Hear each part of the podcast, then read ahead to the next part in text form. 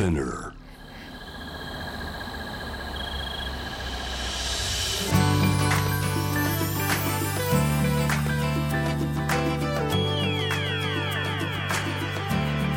エネオス4 Hour Earth One by One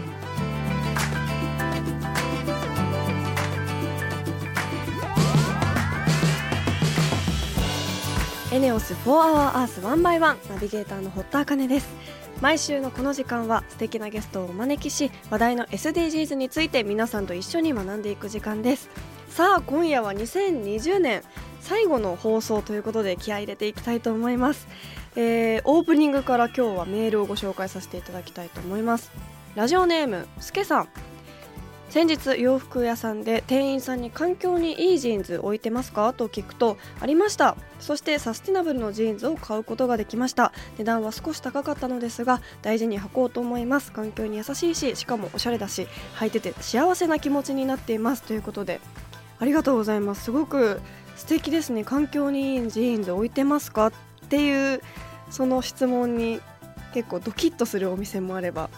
よくぞ聞いてくださいました。ありがとうございます。こちらですってなるお店もあると思うんですけど確かにこうそうやって聞いてこちらですよって出してくれるお店もすごく素敵ですしなんか手っ取り早いですよね。私もこう普段買い物する上で何かこうこれを買いたいんだけどもうちょっと環境に優しいものってあるのかな。だけどまあ見当たらないしって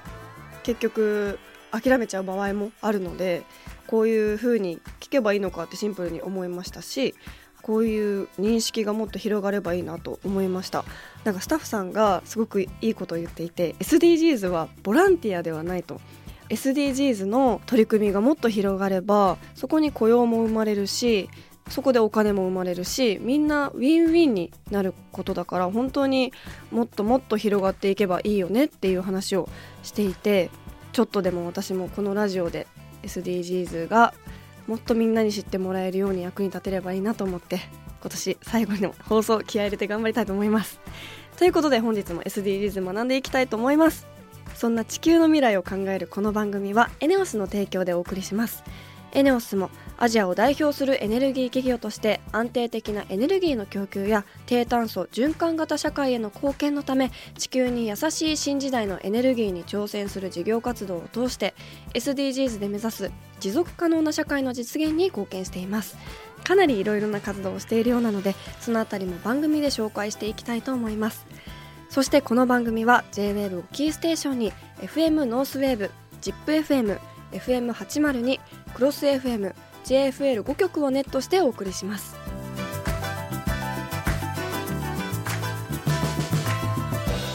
エネオス For Our Earth One by One This program is brought to you by エネオス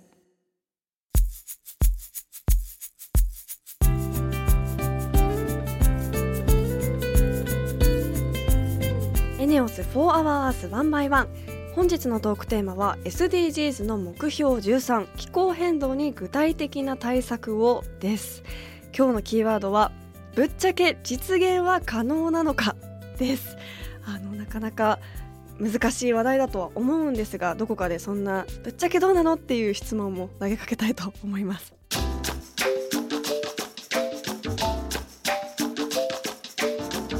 エネオス4 Hour Earth One by One.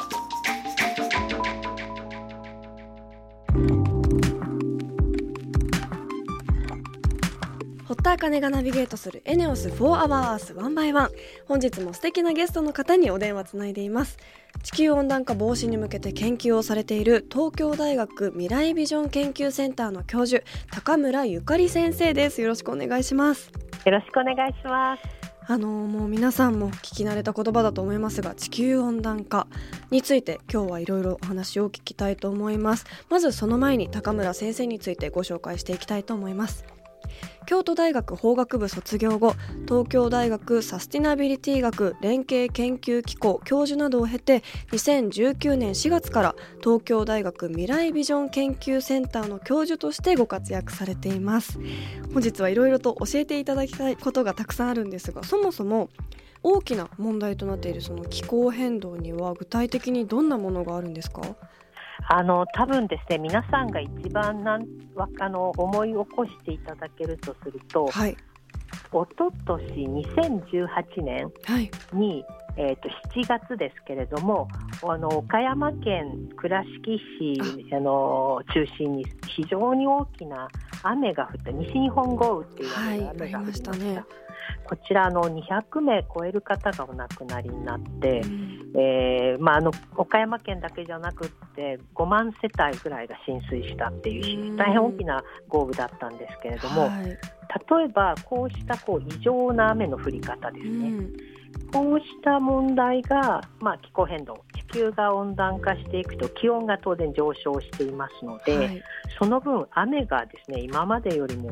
ちあのすごい規模でうん。降ってこうした異常気象などが多分あの一番こう分かりやすい例じゃないかと思います。そうですよねやっぱ台風のニュースはすごくそうですはい。衝撃でしたしやっぱそれが地球温暖化によってなっているっていうのをやっぱ聞くと胸が痛みますよね。いや本当ですよね。あのうんこれあのまあ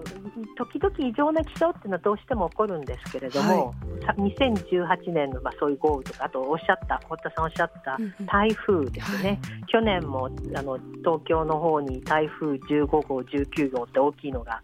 来ましたし、はい。千葉でだとて千葉で停電なんかもありましたけれども、まあ、こうした異常な気象というのがこう気温が上がることで、まあ、頻発する、よく起こる、うん。それから規模が大きくなると。はい。いったようなことが懸念をされています、心配されてます。実際こうどのくらい温暖化が進んでしまってるんですか？あのちょうどですねこれ産業革命前っていうんですけれども、はい。まあ、1800年代の後半。でその頃っていうのは、まあ、ほとんどこう気温の上昇があまりないこう平らかな時と比べて見ると約1度すでにもう上がっているというふうに言われてます。これ世界の平均でです。世界の平均で1度はい、で普通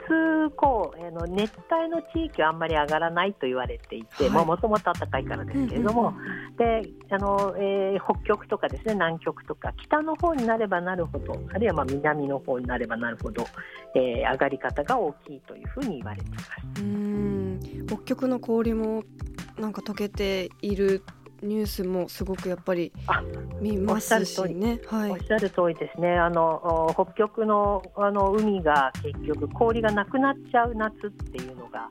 出てきたとかですね、そうしたニュースは本当にあのこうした気温の上昇の影響ではないかというふうに考えられてます。やはりそういった気温上昇のすることでこう世界は大きく変わっていってしまうんでしょうか？まあ、今、ちょうど気温が1度上がったというふうに言いましたけれども、はいこれが今、私たちがずっとこう昔から排出をしてきた二酸化炭素などがあの大気空気の中に溜まっていってるわけですね。うん。でその結果、こうしたこういろんな異常悪い影響が出てきているんですけれども、はい。あの気温が上がると同時に海のあの海水の温度も上がりますからはい。そうすると海水が膨張して海面が上がってくるんです。そうすると、まあ、日本なんか見ると東京も大阪も名古屋も、まあ、大きな都市圏って海岸沿いにありますよね。でそういった地域にも影響があるんじゃないかとか、まはあ、砂浜がなくなるんじい、ゃないかわとかねそうした影響も心配されあています。なるほど。でそういうあのそういう意味では海水温海面あの海のあの温度が上がると、えー日本の近くまで、まあ、台風が勢力を落とさないまま近づいてくるへえそういうことも懸念されています。ではその温暖化防止のために世界的にどのような活動が行われているんでしょうか？えっと、温暖化気候変動の防止のこれ、まあ、SDGs の中にも書かれてるんですけれども、これやはりい一つの国だけがやっても世界全体の排出を減らさないと温暖化って止まらないもんですから、はいあの昔からですね国際的に取り決めを作ってそれで対応をしてきました。はいで一番最初の国際的な取り組みが92年もですから今から考えると30年前にできていてで多分2つ目の方は皆さん聞いたことあるかもしれませんが、はい。1997年に京都議定書はい。という先進国が自分たちで目標を決めて削減をするとうん。いうそうした取り決めを作りました。えーちょうど今ですねあの3つ目2015年にあのフランスのパリで、はい。えー作られたパリ協定というのがこれはもうあの世界のほぼすべての国が参加をして、えー各国がみんなでですね削減目標を決めてでみんながそれを国際的に示して、うん。えーみんながさ二酸化炭素などの温室効果ガスの排出の削減を取り組むというそういう国際的な取り決めができています。なるほど。では具体的に CO2 をはじめとする温室効果ガスの排出量を削減するためにはどういった取り組みをするべきなんでしょうか？世界全体で見るとやはりあのエネルギーを使うことから排出をしている量っていうのがとっても多いんですね。はい。日本もそうではい化石燃料と言われる石炭、石油、ガスといったようなものが一番ですね排出日本ではだいたい排出をしている量の85%ぐらいが、あのこのエネルギーを使うことで出ているう二酸化炭素です。そんなにですか？そうなんです。でうんですから、もし日本で温暖化対策、気候変動対策をやろうということだとすると、やっはいぱり私たちのエネルギーの使い方うん。というものを変えていかないといけないと思います。えー最近ですとあの太陽光ですとか、うん。風力といったようなあるいはまあ地熱発電とかですね、はい。水力発電とかこうしたこう、まあ、自然エネルギーをできるだけ使って、えーその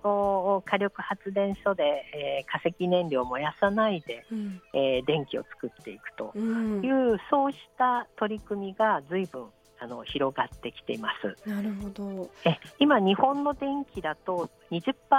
近くに今なってますけれども、はい自然エネルギーがあ使われています。今20%になっているんですか？今ですね、多分直近のデータだと19%ぐらい。へえはい、あでも想像以上に多いんだなって思いましたそうですね。はいあの本当にここ10年で増えてきました。はい、あの以前エネオスさんからも再生可能エネルギーについてあの水素エネルギーのお話とか聞いたんですけど、はい、あのでは日本の地球温暖化の取り組み状況っていうのは今世界と比べていかがなんでしょうか？今、世界の動きというのは、2050年までに、ですから30年ではい。排出をゼロにしようという目標を掲げて取り組む国が増えています。ゼロに？そうなんです。で目標結構高いなと 思ってしまうんですが、はい、ええ。あの私たちね、先ほどお話ししたように、エネルギーのあを使って出ている二酸化炭素って、私たちエネルギーどうしても必要ですから、はい、まだまだやはり化石燃料といっている、まあ、あの石炭やガスやあ石油を使っているわけですけれども、うん。まあ、それをあと30年間で自然エネルギーなどを使ってゼロにしていこうと。日日本もこの10月にその目標を菅首相が表明しました。うーんそれ大きいニュースでしたよね。そうですね、本当うに。んこれもう今、あれです、120以上の国と欧州、あの EU ですね、はい欧州連合が同じような目標を掲げてます。うん現実的に考えて実現可能な数字なんですか？ゼロにっていうのは。いいご質問です。はい残念ながらですね、今、あの日本の目標も、今、日本2030年に2013年度と比べて、はい30年には26%削減するっていう目標を掲げています。うんこれは2030年の目標ですね。ではい他の国も同じように25年の目標とか30年の目標を掲げてるんですけど、うん残念ながら今こう掲げてるあの目の前の数年先の10年先の目標をみんなが真面目にやってもですねはい50年あのカーボンニュートラル50年ゼロエミッションには到達しません。あでこれはあの今のまま私たちが努力の水準ではあるいは今私たちが普通に生活している社会の在り方が変わらないと、やっぱり達成できません。はい、したがってやはり2050年今カーボンニュートラルを目指すっていうこの目標には今のやはり私たちの生活の仕方や社会の在り方っていうのを今よりは変えていかないといけないということだと思います、うん。はい、変えていかないと達成できないというそういう目標です。そうですね。でも今こう SDGs っていう言葉も本当に数ヶ月前よりもだいぶいろんなメディアとかで取り上げられるようになりましたしそうですよね、はい、私たちのあの気持ちの変化もちょっとずつではあるかもしれないですけど変わってきてはいると思うのでその目標が達成できるように、コツコツやっていくしかないですよね。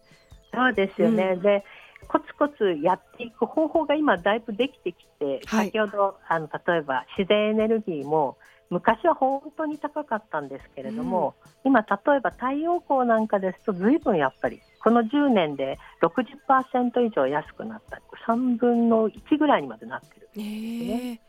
えー、ですから本当はあの今までだったら高くてとってもあのあの導入できなかったものも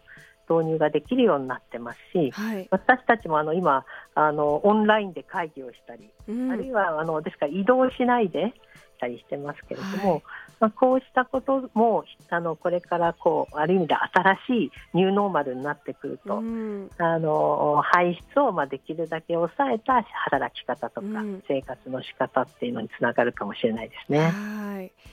気の遠くなる数字でしたけど本当に希望を捨てずに頑張ってい。かなきゃなと改めて思いました、はい、はい、若い人たちがいい未来になるためには、はい、本当に必要だと思います。そうですね。はい。いや本当に勉強になるお話たくさんありがとうございました。本日のゲストは東京大学未来ビジョン研究センターの教授高村ゆかり先生でした。ありがとうございました。ありがとうございました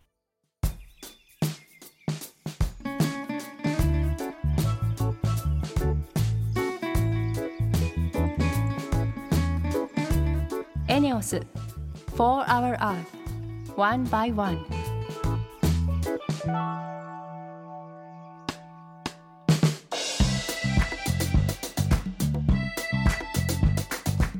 堀田茜がナビゲートするエネオス For Our Earth One by One. それでは今週の堀田茜のエネオス SDGs 推進部。ありがとうございます。今週も先週に引き続きエネオスの人事部長君島さんにお越しいただいています。本日もよろしくお願いいたします。よろしくお願いします。あの今週から初めて聞く方もいるかと思うので改めて自己紹介をお願いしていいでしょうか？はい。エネオス人事部長の君島と申します。人事部は事業部門の活動を人材の面から支える部署です。人材の確保育成戦略的配置を通じて社員の能力を最大限に引き出し事業の発展拡大に貢献できるようさまざまな取り組みを進めています。はい。先週は目標5ジェンダー平等を実現しようについて伺いましたが女性の活躍推進のお話から始まりましたが性別だけに注目するのではなくさまざまな属性の違いや考え方の違いをお互いに受け入れるダイバーシティつまり多様性の推進が企業経営にとっては重要になるというお話を伺っていきました。今週はその続きをお聞かせいただけるということで。はい、はい、えー、当社には社員が守るべきグループ行動基準というものがあります。ダイバーシティの推進もここにはっきり書かれています、うん、多様な社員一人一人が高い意欲のもと能力を最大限に発揮できる環境を作ることでイノベーションの創出や仕事の効率化を進めることを狙いとしていますなるほど。ではあの具体的な取り組み内容だったり SDGs との関係について教えていただけますでしょうか？はい、えー、今日ご紹介するのは障害の有無に着目した取り組みです、うん、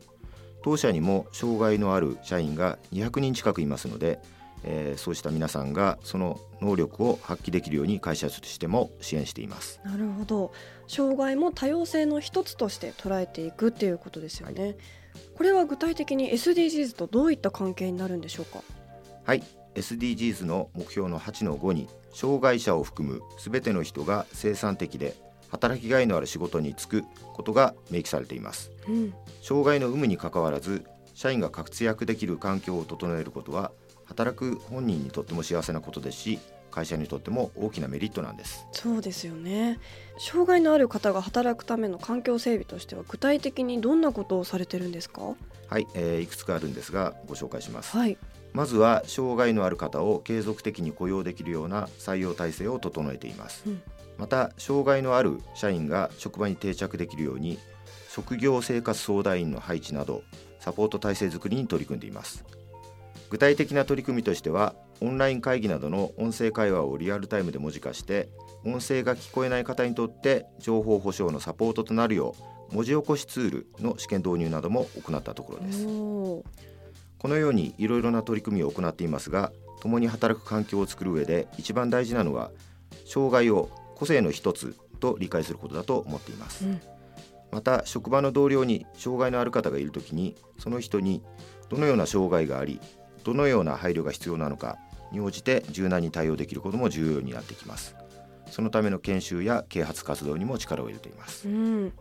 サポート体制を作ったり社員の皆さんの理解を促進したりといろいろな取り組みをされているということなんですね。こういった取り組みはエネオスさん特有のものなんでしょうか？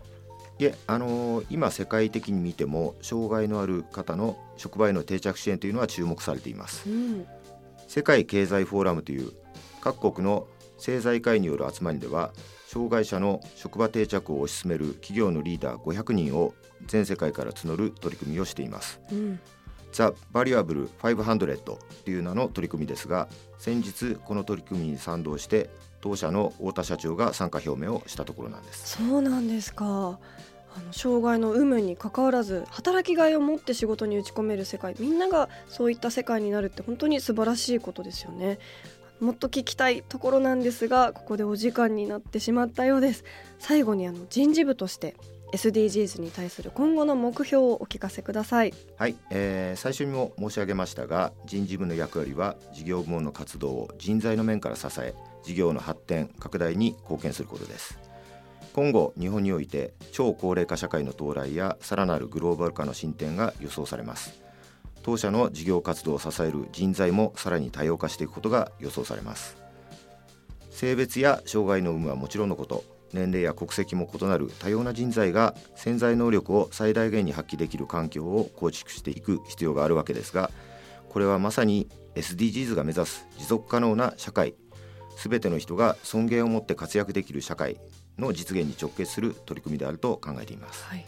今後も我々に課された使命に真摯に向き合うことで当社の事業活動を支え SDGs の実現にも貢献していきたいと思っています。なるほど。本当にあの人事部ってとても重要で大変な役割なんだなと思いましたしすごくあの幅広いことを考える部署なんだなという印象でした。はい。勉強になりました。これからも君島さんの取り組み応援しています。ありがとうございました。はい頑張ります。ありがとうございます。エネオス for our earth, one by one.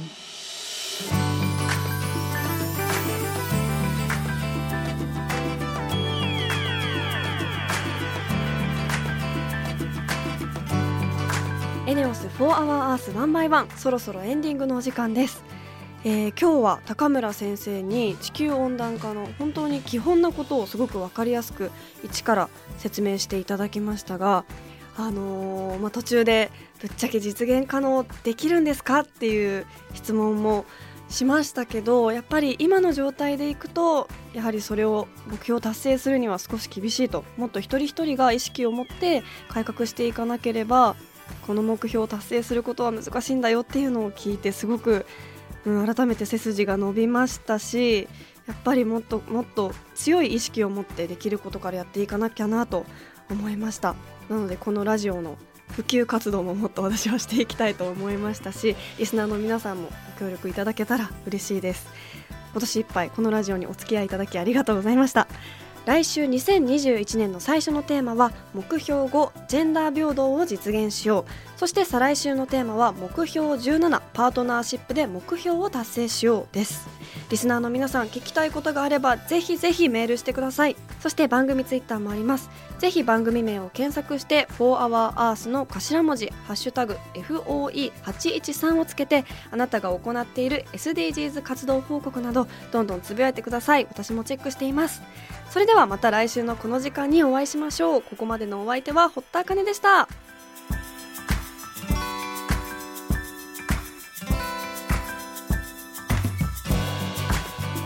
エネオス4 Hour Earth One by One. This program was brought to you by ENEOS